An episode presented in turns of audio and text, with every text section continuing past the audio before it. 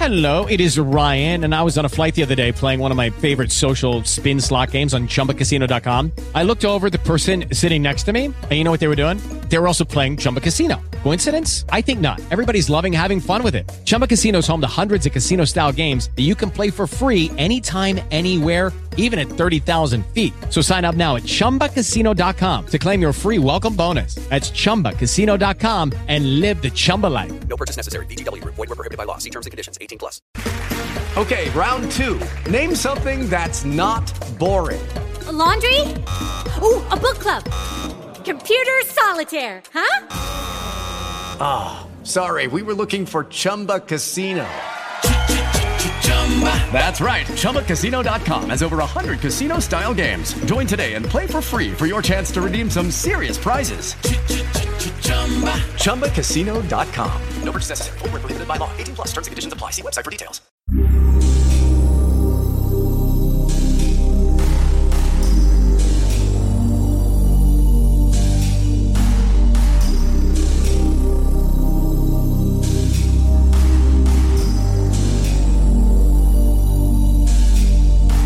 Hi, we're the Misery Machine. I'm Yergy. And I'm Drewby. And this week we're doing probably Maine's most famous missing persons case. Absolutely. It's the Kim Moreau case. So we're here today in the Holy Cross Cemetery in Livermore Falls, Maine, and this is a case that's really close um, to home for me. I have a lot of friends that are, you know, even as close as family that have grown up in the area.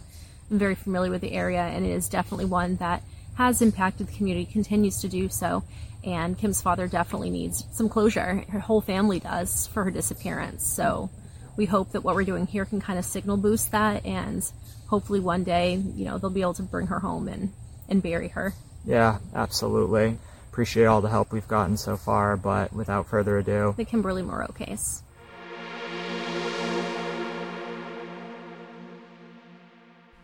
The town of Jay is nestled in a valley formed by the Androscoggin River in southern Franklin County, which led the area to become a hotbed of industry during the Industrial Revolution.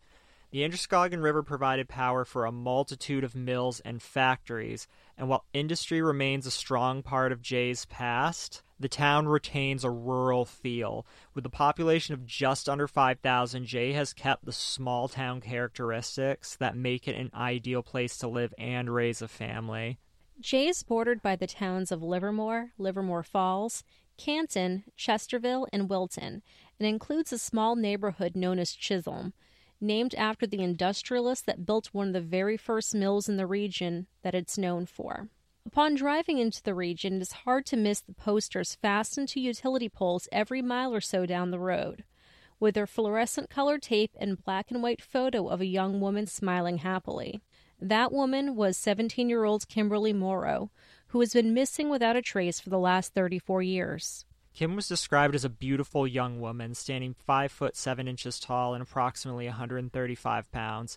She had blonde hair and blue eyes, and had multiple piercings in both of her ears. Kim had competed in local beauty pageants and was interested in pursuing a career in modeling, and had already taken steps to work with a firm out of Boston. Her only identifying mark was a surgical scar located on her back.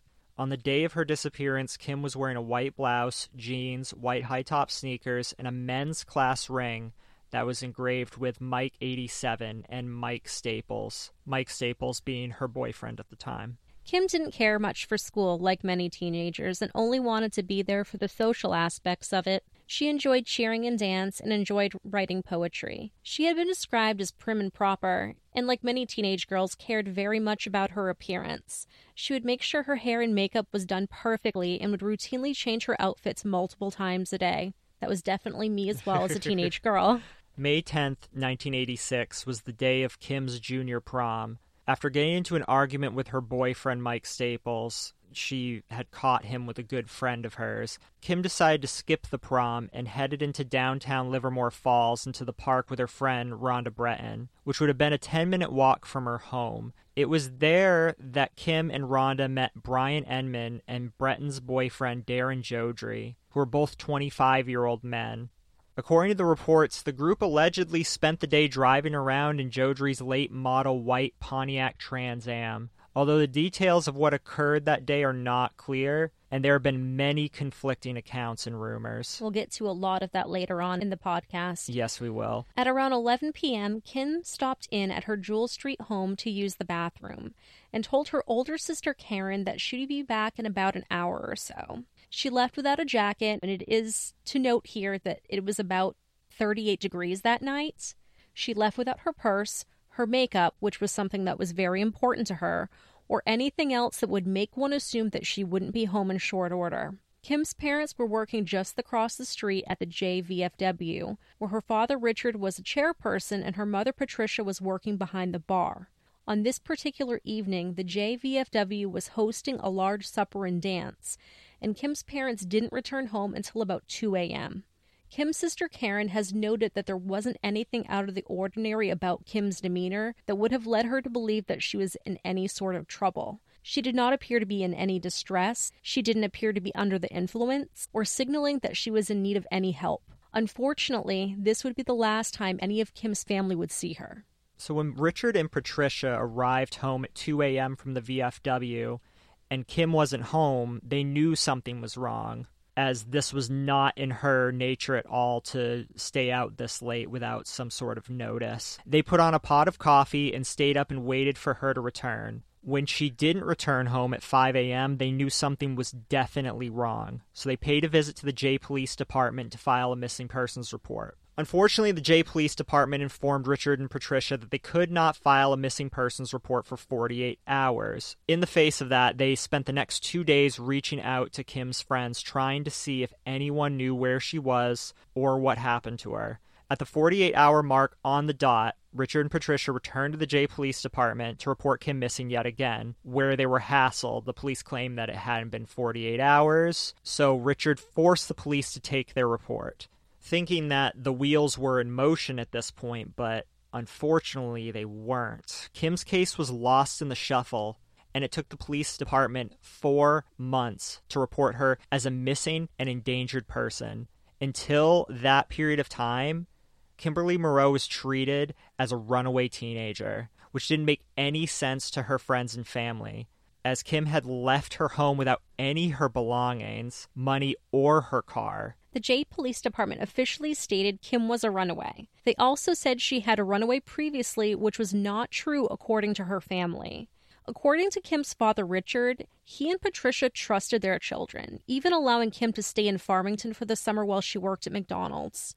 The family spent 600 to $1,000 a month in phone bills with all the calls that they were making trying to find Kim and spent countless hours working independently on her case, oftentimes during their workdays. So, one thing you may forget, and I forgot about this until I heard them talk about this, back in that period of time, you couldn't just call any town you wanted to for free. You'd get long distance charges, sometimes even calling a neighboring town doing this legwork was very expensive to make all these phone calls. Right. And a lot of this area, even going maybe oh, I don't know, like a 15 minute drive out of the way, you're crossing county lines. Because Jay and Livermore are in different or in counties. different counties. Livermore is in Androscoggin County, whereas Jay, literally walking distance from their home on Jewel Street, was in a different county. It should also be noted that on top of this, they were treating Kim's mother, Patricia, for cancer.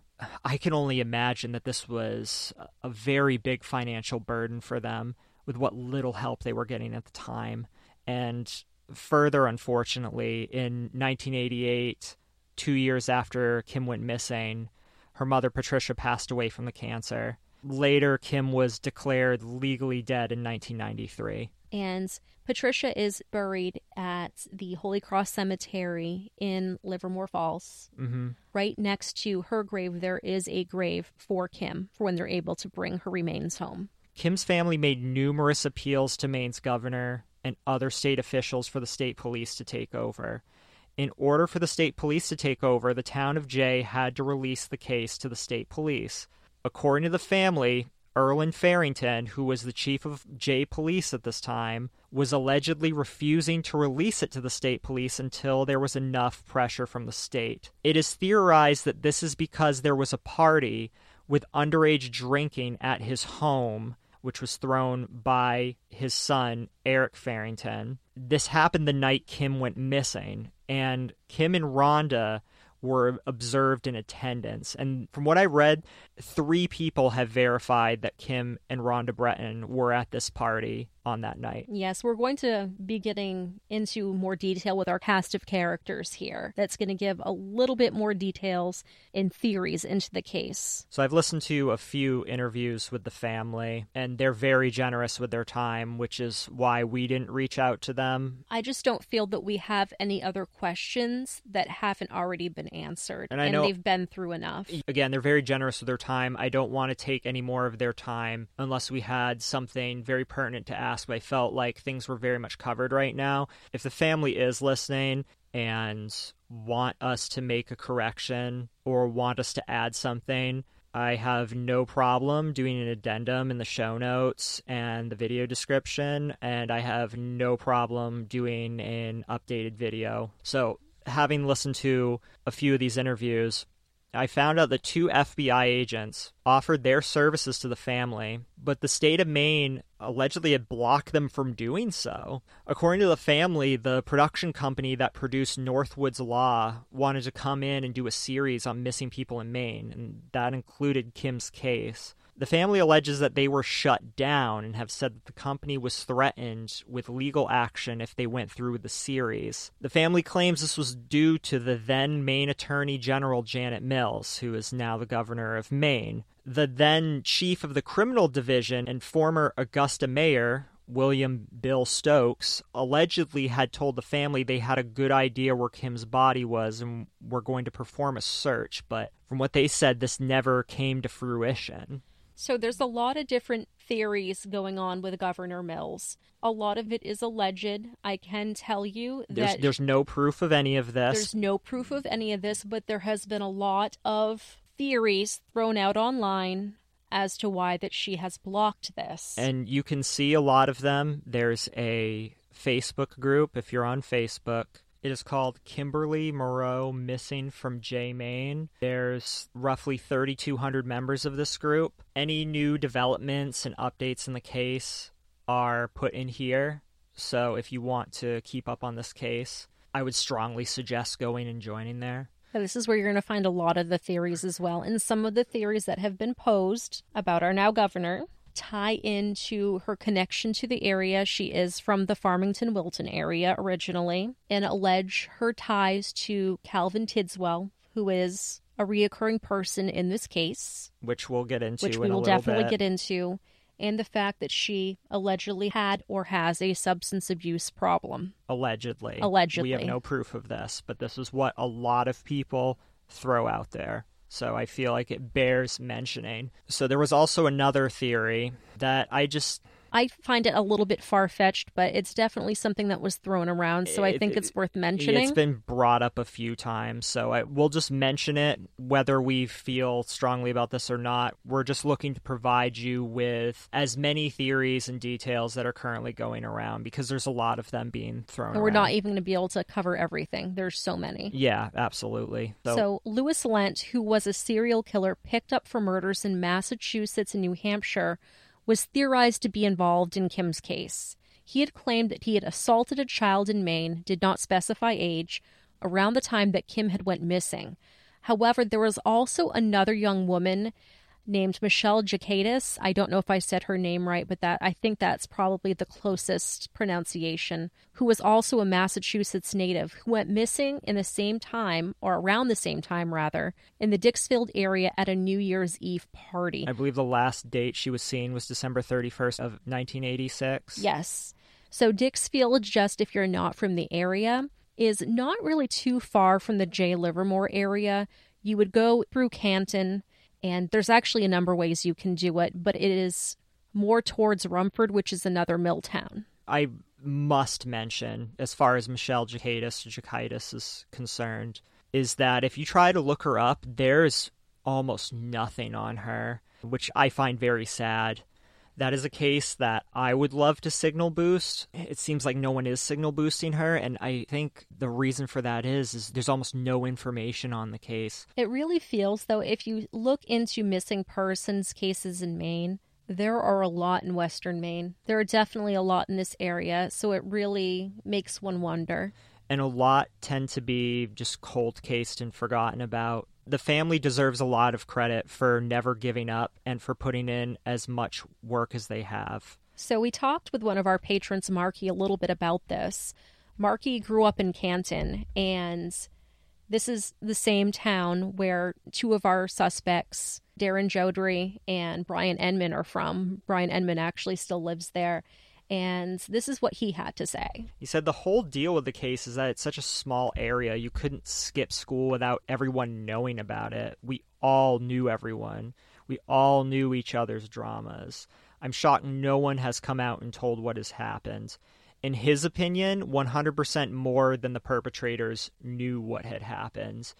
And having grown up around small town areas myself, I found this quite surprising too that word didn't get out eventually, especially with how many people saw Kim before she disappeared. There's been countless searches that have been conducted through the area. And countless tips as well, many that have been provided by psychics. The family I know speaks to psychics quite a bit. A representative for the state police said that out of all their missing persons cases in Maine, they get the most tips for Kimberly Moreau, which equate to, I believe they said, roughly five to 10 every six months, I think it was, which is pretty crazy for a case that it's been 34 years now. I just want to kind of highlight a couple of the searches that have been more recent. Last year, there was a Right. search done. This is still being worked on. It is an open and active case. The family are still working with a detective. So in 2015, Brian Enman's property was searched in connection with Kim's disappearance, but unfortunately, the police did come up empty handed. Although nothing was found, allegedly, dogs kept having hits for human remains.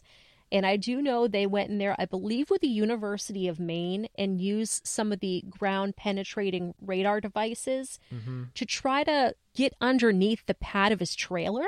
That was one place that they were looking. The theory with that one I always found a little bit odd. I'm glad that they went ahead and searched that, but he didn't own this property, I believe, until the year 2000. So if she were to have been buried, he would have had to move her.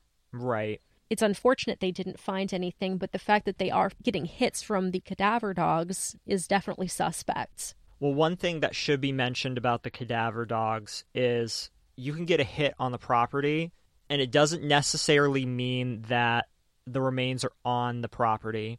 It could mean that the remains are a mile or two away, and water has since washed down onto that property over the years. Dogs will still get hits off that if there's moving water or anything like that. At least that's how it was explained to me. So, the more recent search, and this is the one I was holding out hope for. I was watching the news every single day for an update for this. This was just last year in 2019. So, a search was conducted in the driveway of a farmhouse on Route 4 in Livermore that is alleged to be previously owned by Calvin Tidswell's family. And we'll get, again, into who Calvin is in a little bit. According to Richard, a concrete slab was poured the morning after Kim went missing in order to build a farm stand, and it was rumored that's where Kim's remains had been for the last 30 plus years. Unfortunately, after tearing up the concrete slab and surveying the site with ground penetrating radar, police found no sign of Kim. we didn't take a picture of this because somebody else owns the property now, but we can show you a picture of what it was before it was torn up. We can definitely do that. There's actually a lot of pictures online in the process of the demolition with the police there that we can share on YouTube. Absolutely. So, felt it easier to give you the rundown. I, I know we mentioned some people, and you're wondering, well, who are they exactly? I think it's best to go through them one by one and explain some of the things that were going on with some them. Of the, some of the theories attached to them. Yeah, because if we didn't do it like this, it would kind of be convoluted and all over the place. yeah, this so, probably was the best way to organize it. so start with Rhonda Breton. Rhonda Breton was a friend of Kim's that had just started hanging out with her months before her disappearance. Okay, so they were only close friends for a few months. Rhonda was described as controlling when it came to Kim. She wanted to know where Kim was at all times and only wanted Kim to herself. So once Kim started hanging around with Rhonda, she started distancing herself from her other friends that she had kept.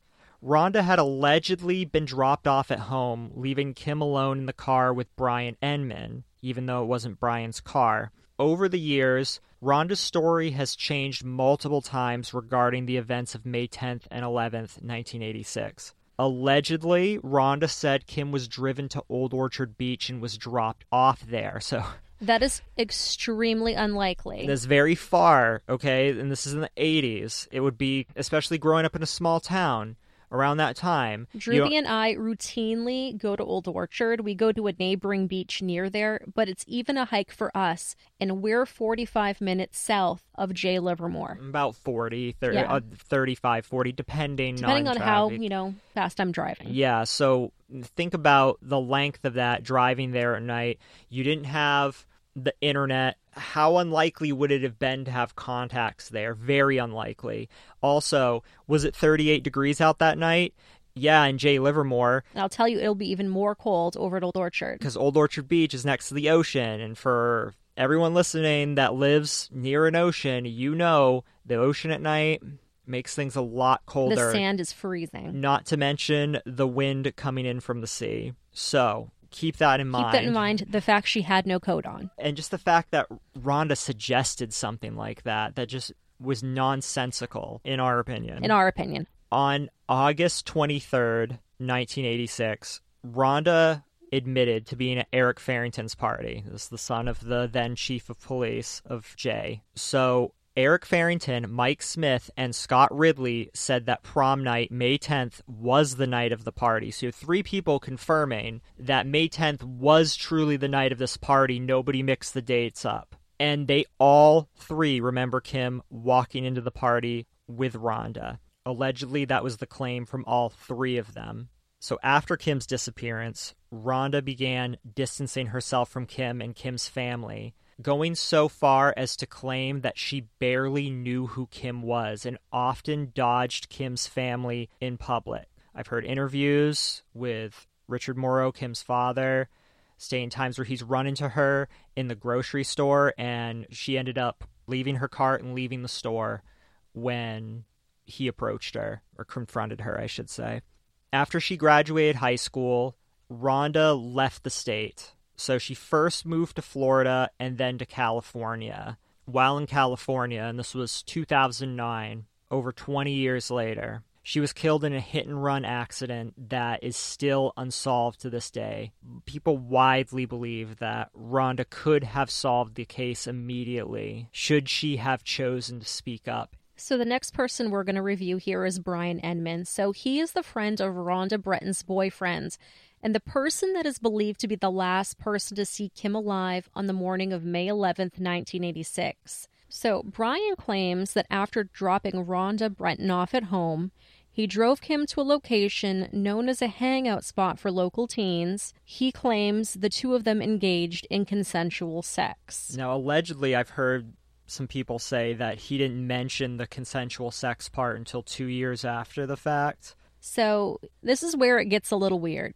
He said he dropped her off down by the park in Livermore Falls. Now, I don't know what park they're talking about. There's a couple of places that could be this park. Now, behind the police station, there is a park where they have the Apple Pumpkin Festival. There's also a, now a skate park down in that area. In addition, kind of kitty corner to the Chuck Wagon, which is a wonderful restaurant downtown, there is a gazebo in another small park. And then, kind of kitty corner to that, a little bit where the Cumberland Farms is, there's yet another smaller park with monuments. So I don't know for certain which park they're talking about, but this is all kind of in the general half mile radius. He also said that he had dropped her off by the police station, police station being directly across the street from the chuck wagon. And he had also said he had dropped her off near the monument in Chisholm at about 3 a.m., stating that she wanted to walk home to think about her issues with her boyfriend. I don't buy that at all. So, this fact has been widely disputed by her friends and her family due to the fact that Kim was very afraid of the dark. It has been stated in some of the interviews that even to walk across the street or next door to her grandparents' house at night, they had to turn the lights on for her and then she'd run right across. So she was definitely afraid of the dark. Also, note here that it was very cold that evening. It was about 38 degrees, and she didn't have her coat. And this was a considerable distance to walk. Now, this monument in Chisholm, it is at the bottom of Jewel Street, which is a pretty steep hill, and her home is at the other end of Jewel Street across from the VFW. I know personally I would not want to walk at three in the morning up a huge hill like that. So if you just think logically, a logical, reasonable person probably wouldn't want to walk that. Now, added to the fact that Kim is very afraid of the dark, this is known between her friends and family. I feel it's impossible that Kim would have wanted to do something or suggested to do something like that. No, like not at all. It's a ridiculous theory. So Enman is from the neighboring town of Canton. He still actually lives there, um, as we reviewed, and his property was searched in 2015.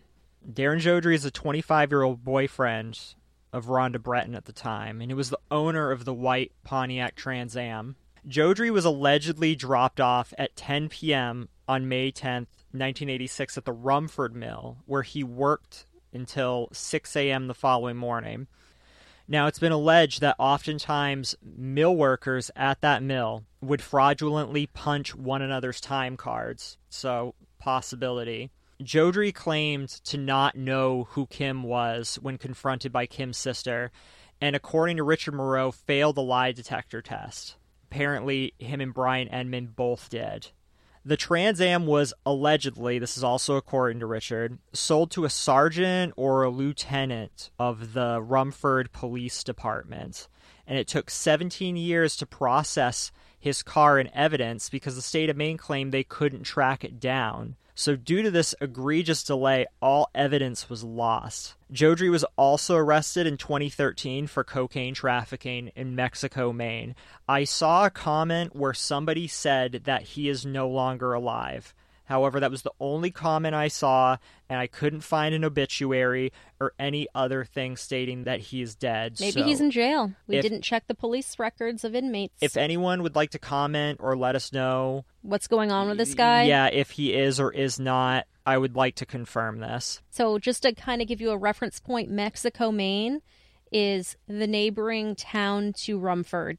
They're both mill towns, they kind of run into one another. Our next person, Mike Staples. So, some people on social media have made accusations against Mike, and Richard claims that he talked to Mike for 10 hours one day and has said that he doesn't know anything. Allegedly, he never called the house wanting to know where Kim was or what was going on, which, if you're someone's significant other, that's really suspect. Yeah, that was concerning. I mean, I don't know if they broke up that day when Kim caught Mike with one of her friends, but even still, you would You still check. Yeah, you would think that if you heard that your ex went missing, assuming they broke up, you'd still want to know, right? I always found it's that weird just too. definitely the decent thing to do. Yeah, I found that weird too. According to Kim's sister, they asked Staples for Kim's class ring, and he said he lost it with a big grin. So allegedly, he had ended up selling it to Calvin Tidswell for a $10 bottle of alcohol. That's the rumor. Which now We're getting to Calvin. we'll get into Calvin Tidswell. I have issues with this guy, huge issues. So, Calvin was an ex con and drug dealer that owns an arcade in downtown Livermore Falls, kind of by the police station. It's no longer It operational. is no longer there. So he was allegedly known to befriend and furnish drugs and alcohol to teenagers despite being well into his 40s. So he's kind of a scumbag. And I'm going to say that without any allegedly. This guy sucks. He is reported to have stolen a car and gotten into an accident that killed his friends, which was a 16 year old which was a 16 year old girl. and So- she did die. so for this, he served two years in prison in 1978. So in 1978, he would have been in his 30s. Why are you hanging out with a 16 year old girl? He was also arrested for assaulting an officer in 1986 and was sent back to prison for two additional years after the officer was trying to break up a pit party. So in 1988, when he was released, he began selling cocaine and was busted for selling to an undercover police officer in 1989. I couldn't find out exactly when he was released from prison after the cocaine arrest in 1989, Mm-hmm. though there was a Sun Journal article covering the fact that he could not find work and it showed him in a very sympathetic light. I could not find the date of this article, so. And like, why is everyone caring about this guy? This guy sucks. Why is the Sun Journal caring? Uh, this I don't understand. So, anyway, Richard believes that Calvin was involved in some secondary way, possibly helping Enman dispose of Kim's remains, and this I do believe. Calvin Tidswell had Kim's class ring that he had kept in a can in a cupboard in his mother's house. This has since been recovered and is now in the family's possession. Thank goodness. I believe what happened is he was in prison at the time and told the police where to find the ring, and they went and retrieved it. Yes. So Richard claims Calvin told him once that once the case is solved, he'll help fill in the details. So, something like that. Uh, Yes. roughly, he'll fill in the details. And it has been alleged that Calvin was also at the Farrington House party. Again, why is a man in his 40s partying with teenagers? And allegedly, we saw one account of this in the Facebook group that he was last seen dragging Kim from the house. And Calvin is still in Maine and has relocated to the Poland New Gloucester area.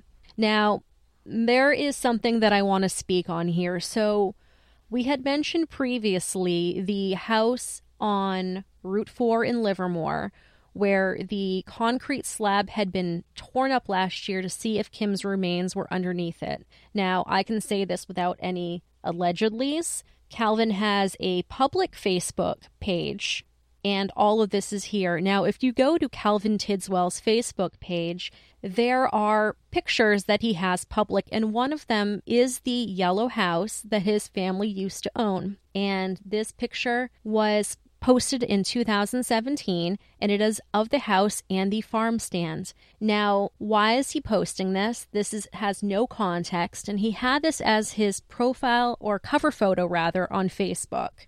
I think this guy is a jerk. I think he is trolling and trying to cause hate and discontent. I can say this, I took screenshots of it and they will be available to view on the YouTube video or you can just go to his Facebook page. And if you don't understand exactly what's the significance of this, so let me stress something to you. Yes, the concrete slab under where this farm stand was was dug up last year. Why was that so important? Well, the day after Kim went missing, this concrete slab was filled in. And ever since then, there was a long standing rumor that that's where Kim's remains was dumped and the slab was placed over. So, for decades now, the family has been wanting that to be searched. And they hadn't been able to until very recently. So, for him to post that on his Facebook page in 2017, while everyone's talking and swearing that's where she probably is, I know if I was the family, that would be incredibly infuriating. Infuriating being an understatement. So, if we did not make that clear earlier, the significance of that, that's why. I don't know. This man is disgusting and he needs to be put away. So, in addition to this, there is a long standing rumor that at this farmhouse back in the 80s, Calvin's family had pigs. And it is rumored that possibly Kim's remains were given to the pigs. Now I don't know. This is this part is completely alleged. Yeah, I there's, don't. There's no proof of this. there's this. no This is- proof of this. this. Is just what people throw out there. And if you go to that Facebook group, you'll see there's a lot of people cursing Calvin Tidswell and throwing out a lot of theories about him. Just to protect us legally, we don't have hard proof of this. We are just discussing theories. and I don't know. I felt a little uncomfortable talking about this one. Yeah, I, I do. I do too because it feels it feels crass, but it is a theory I see being brought up. So one of the final theories that we want to talk about, and, and mind you, there are so many theories on this. A theory that was brought forth, it was not really a theory, but a tip that a dying man wants to talk to Richard about what is going on. So to this date, I haven't found any more information about that. Or, I'm or has talked to Richard. or has talked to Richard. So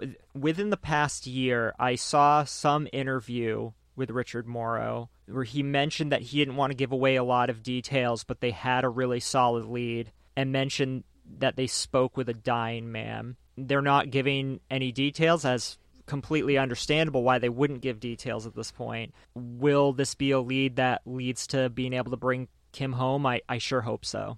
I really, really do because, like I said in the intro, The family has been through enough. I mean, I've heard them mention they don't even care about a criminal case. They just want to bring Kim home. And after this long of searching, you know, I want nothing more than them to have that closure, to have this solved, to have Kim brought home finally and laid to rest. It's so completely sad. You know, this is Maine's most notorious missing persons case. I really hope that the fact that this is talked about so frequently and that we, we definitely want to do our part to signal boost it. That's why we did this episode and we want to see it solved. But I will say it's probably the most signal boosted case from Maine. I'd say so. Aside from Ayla Reynolds, Yeah. I'd say maybe this one a little bit more. Just a lot of people have a lot invested in it. For they really, really do. A lot emotionally invested in it. I mean, I grew up in Lisbon, which is another mill town to the south, but I've spent quite a bit of time in the Jay. Livermore area through playing sports, through friends, to friends that are like family to me. I've spent so much time in the area. And seeing Kim's picture is something that it's just kind of haunted me. Like, I want this solved. because if you drive through there and if you're from the area and you haven't been down there, don't take my word for it. Just drive through there. You will see Kim's picture on posters all around Jay and Livermore. It's been that way. It's been that way for decades. And I feel like a lot of people, you know, really can't help but identify with the family, you know, a working class family that has never given up and has worked so tirelessly to make up for, in my opinion, a horrible job done by the police. When we were talking to Marky about this earlier, he even stated the police in the area were way over their heads. They still, for this case, I believe, are way over their heads. Even with the state police involved, we don't necessarily have the best track record of solving missing persons cases. We really don't. Nor do I feel like we even handle murder cases properly. That's not something I want to go too deep into, but as you may have heard us mention before, Maine has a history of, in my opinion, and I think Yergy's too, getting some of these cases wrong just to get them closed. Yes, we've covered one particular case before where that has happened. We feel very strongly about it. And there was another case that we'll cover in the future that Drewby and I have some direct connection to Yep. due to our workplace where they got it horribly wrong. Yes. So whenever I hear about something like this in, in Maine, it's hard to not feel like the odds are stacked against you. And with any missing persons case, it really matters how quickly the police act. Can you imagine if the family didn't push for as hard as they did? I'm sure that there are other people who have had a friend or family member go missing and they felt so helpless and they, they just felt like they couldn't put in the type of effort that Kim's family did. And you'll never hear about this person. Michelle Jakaitis is one of those people. We can't find anything about her. I seriously commend them for the effort that they have put in from the time she went missing to now. This was a time pre internet. Now things are a little bit more simpler. You can definitely signal boost things with groups, with different forms of social media. You know, as you know, back in the 80s, that wasn't a thing. All you could do was flyer and then pressure people and run to the papers. That's all you could do. And, you know, these folks, Richard and Diane and Karen, they have well put their work in tirelessly. Um, one thing that I should mention that Richard did is he was working at the Verso paper mill at the time, which is a, a paper mill in Jay. I'm not sure it was the Verso one because there were two mills in Jay. So, Richard, if you are listening, definitely correct us. yeah, was, yeah. I, I thought he said Verso. I could be wrong. So, the Verso mill is the one more towards North Jay, which recently, unfortunately, exploded. yes, There this- was a very dangerous explosion recently. Yes, this was in April of this year, I believe. But there was previously a mill, and there's I, I don't want to say ruins, but it, there's a partial mill still in the Chisholm area, which is more towards Livermore Falls. Mm-hmm. I'm not sure which he worked at. I'm going to kind of go maybe with the one that was closer to home, but I am not sure. But continue. I am sorry. So no, that's fine. So one thing that he said he used to do is every shipment of paper that they would send out, he would include a missing poster for Kim. That's smart. That's and, awesome. And so because of that, Kim's missing poster is gone all over the world. He said Europe, Japan, China, South America. It has literally gone everywhere they ship paper, has included at least one missing poster of Kim Moreau. And I thought that was really, really awesome. This man has never given up. The family has never given up. And I just want them to be at peace. I just want to see this solved. So I guess we'll just kind of close with this. I'm not even really going to plug us this episode. It's not appropriate. Yeah, this is more so about us wanting to finally see this case get solved, you know, in our home state, in a place like I grew up not far from this place. So if you know anything, and I mean anything, even a small amount, just one little tidbit that you think is meaningless, you never know what that will do to add to existing information that has not yet been released. Please, please, please either contact the family directly or contact the Maine State Police. There is many different avenues to do this. Just please, I want to see this solved. All our social media, or ways to get in contact with us are in the description on YouTube or in the show notes if you're listening on platforms. Again, if you want to reach out to us, Instagram probably the best way to do it, or you can email us at miserymachinepodcast at gmail.com. But with that, We love you so much, everyone. we, we love you. If you've gone this far, thank you for listening to this as as a Maine case. This is this is very close and we to our urge hearts. you, if you can, to please share the episode. Yes, please share this episode. It's not about us. This is about a signal boost. Like- Get this out there. We do not want this case to fall by the wayside. No. It needs to be out there all the time until she gets to come home. Absolutely. Okay. Well, until next week. We love you very much. We love you guys. All right. All right. Bye. Bye.